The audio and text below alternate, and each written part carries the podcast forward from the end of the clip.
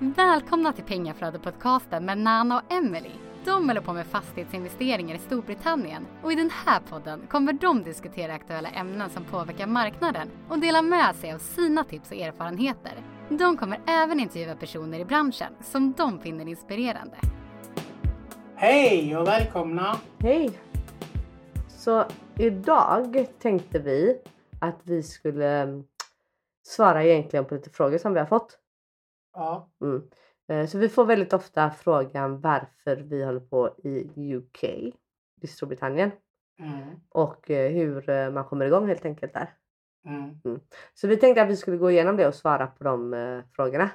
ja, Så varför gör vi fastighetsinvesteringar i UK? Ja, en av anledningarna är ju att det är en extremt hög efterfrågan på hyresrätter där mm, och eh, inte så mycket utbud helt ja, enkelt. Eh, det är en väldigt stor eh, differens däremellan. mm. Och, Mm. det, och det är fler och fler hyresvärdar som lämnar marknaden och därmed driver det upp fler eh, efterfrågan, alltså hög efterfrågan på hyresrätter och hyres, eh, hyrorna går upp helt enkelt. Så det är ju som hyresvärd är det ju guld värd.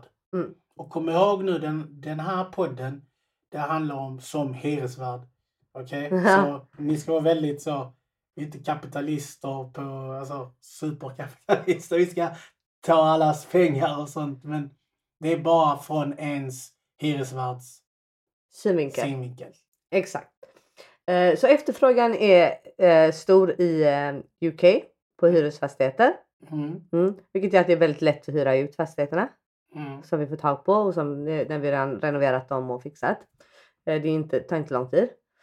Sen så har vi ju en finansieringsmarknad mm. i UK som är betydligt mognare än här i Sverige. Japp. Mm. Eh, speciellt när det kommer till att äga aktiebolag som vi gör. Japp. Eh, man behöver inte stoppa in lika mycket eget kapital. Eh, det finns inga gränser för hur mycket du kan få låna. Nej. Eh, utan eh, det handlar helt enkelt om objektet i Ja. fråga och hur mycket pengar det genererar. Ja. Mm. Nice and sweet. Och alltså det, det, finns, det finns yrken som brokers, alltså både insurance broker, alltså försäkring broker. Det har vi också här, men eh, en finansiell broker som kan helt enkelt hitta produkterna åt dig så du slipper gå till en bankman, bankkvinna och komma med din what if-plan som man behöver göra i Sverige. De vi känner som håller på i Sverige får göra det. Och du är inte beroende av en bankman eller bankkvinna ska tycka om dig eller din vision. Utan de går bara på siffrorna.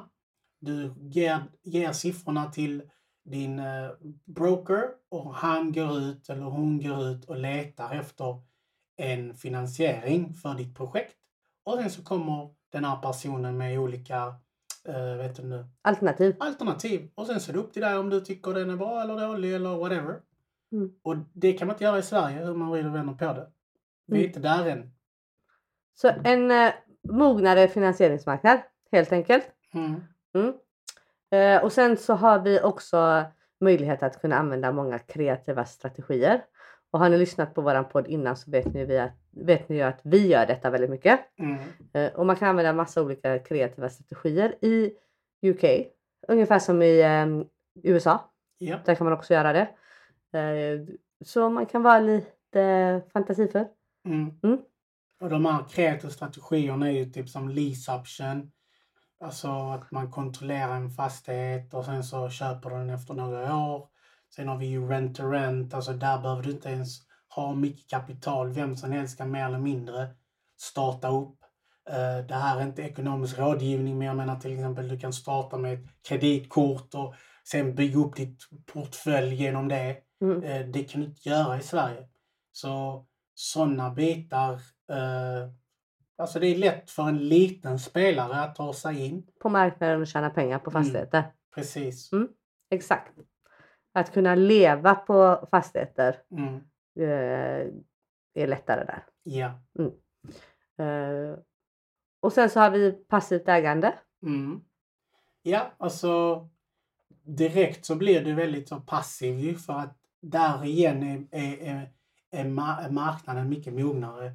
De har en letting agent som kostar alltså 10% av grossintäkterna. 10, 12, 15 beror på vad du gör för strategi. Eh, och du slipper ta de här samtalen, du slipper vara någon så kallad handyman och så vidare. Och du kan helt enkelt vara var som helst i världen så länge du har ett internetkoppling eller en telefon så behöver du inte vara där.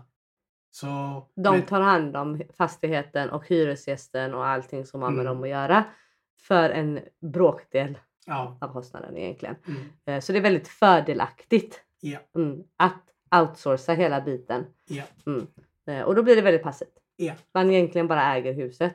Mm, Mm. Du kan vara involverad på det, de sätten du själv väljer. ja, Eh, vilket antagligen kommer vara så lite som möjligt. ja. ja. Men jag menar i slutet av dagen, jag tror majoriteten av människor vill ju egentligen ens de som börjar med att vara handyman och alla de här, ta alla de samtalen. Målet är ju att kunna vara alltså hands-off, Mm. passivt.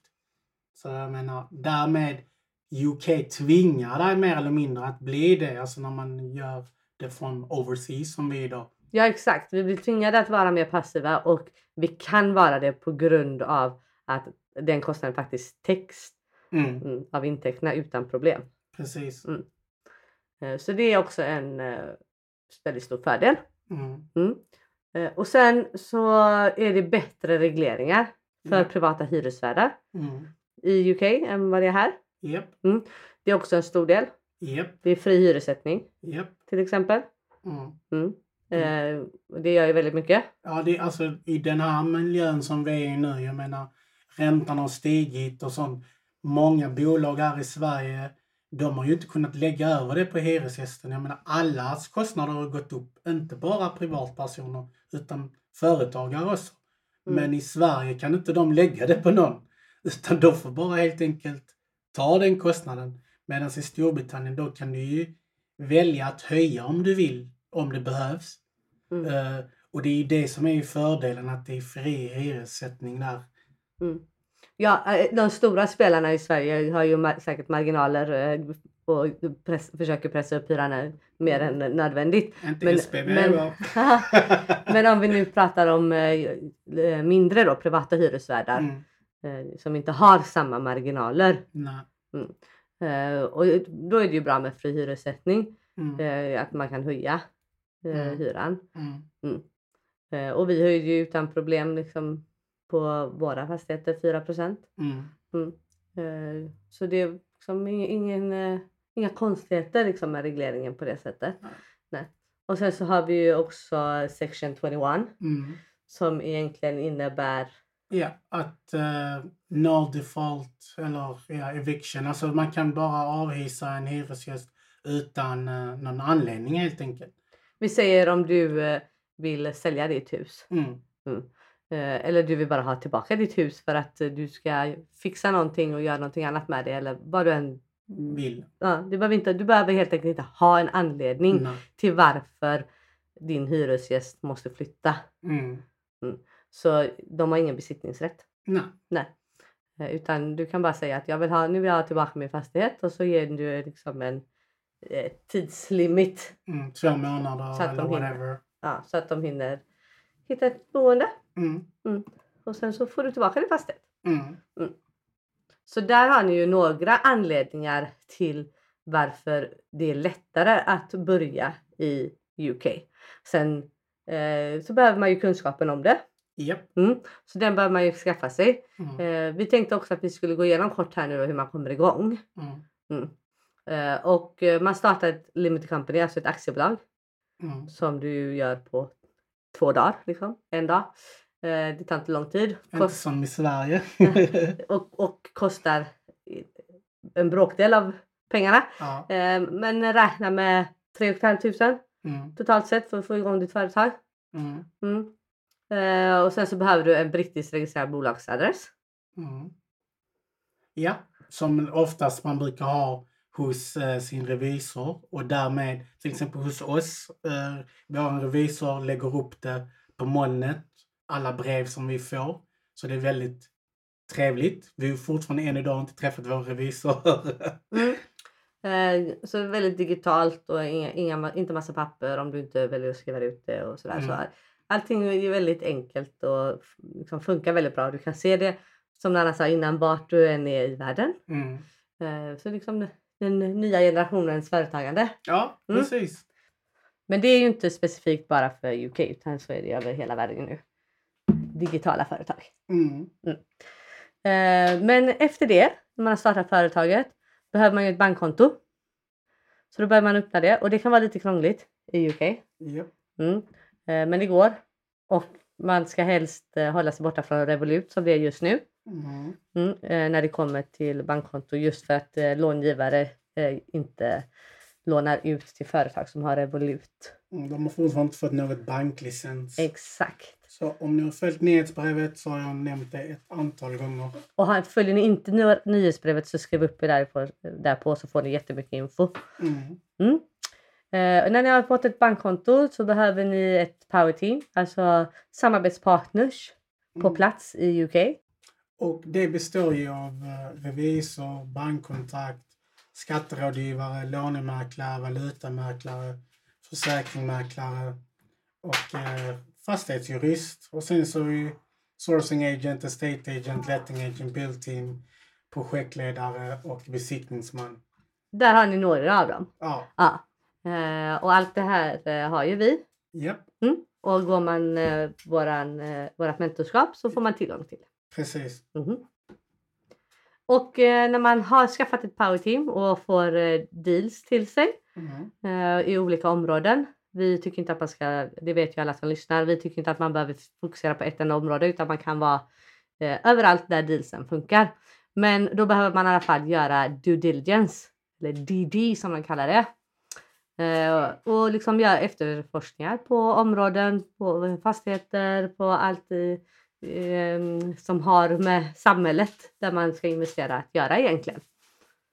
Eh, och efter det så gör man deals. Ja, Mm. det gör man den roliga biten. Deals. Exakt.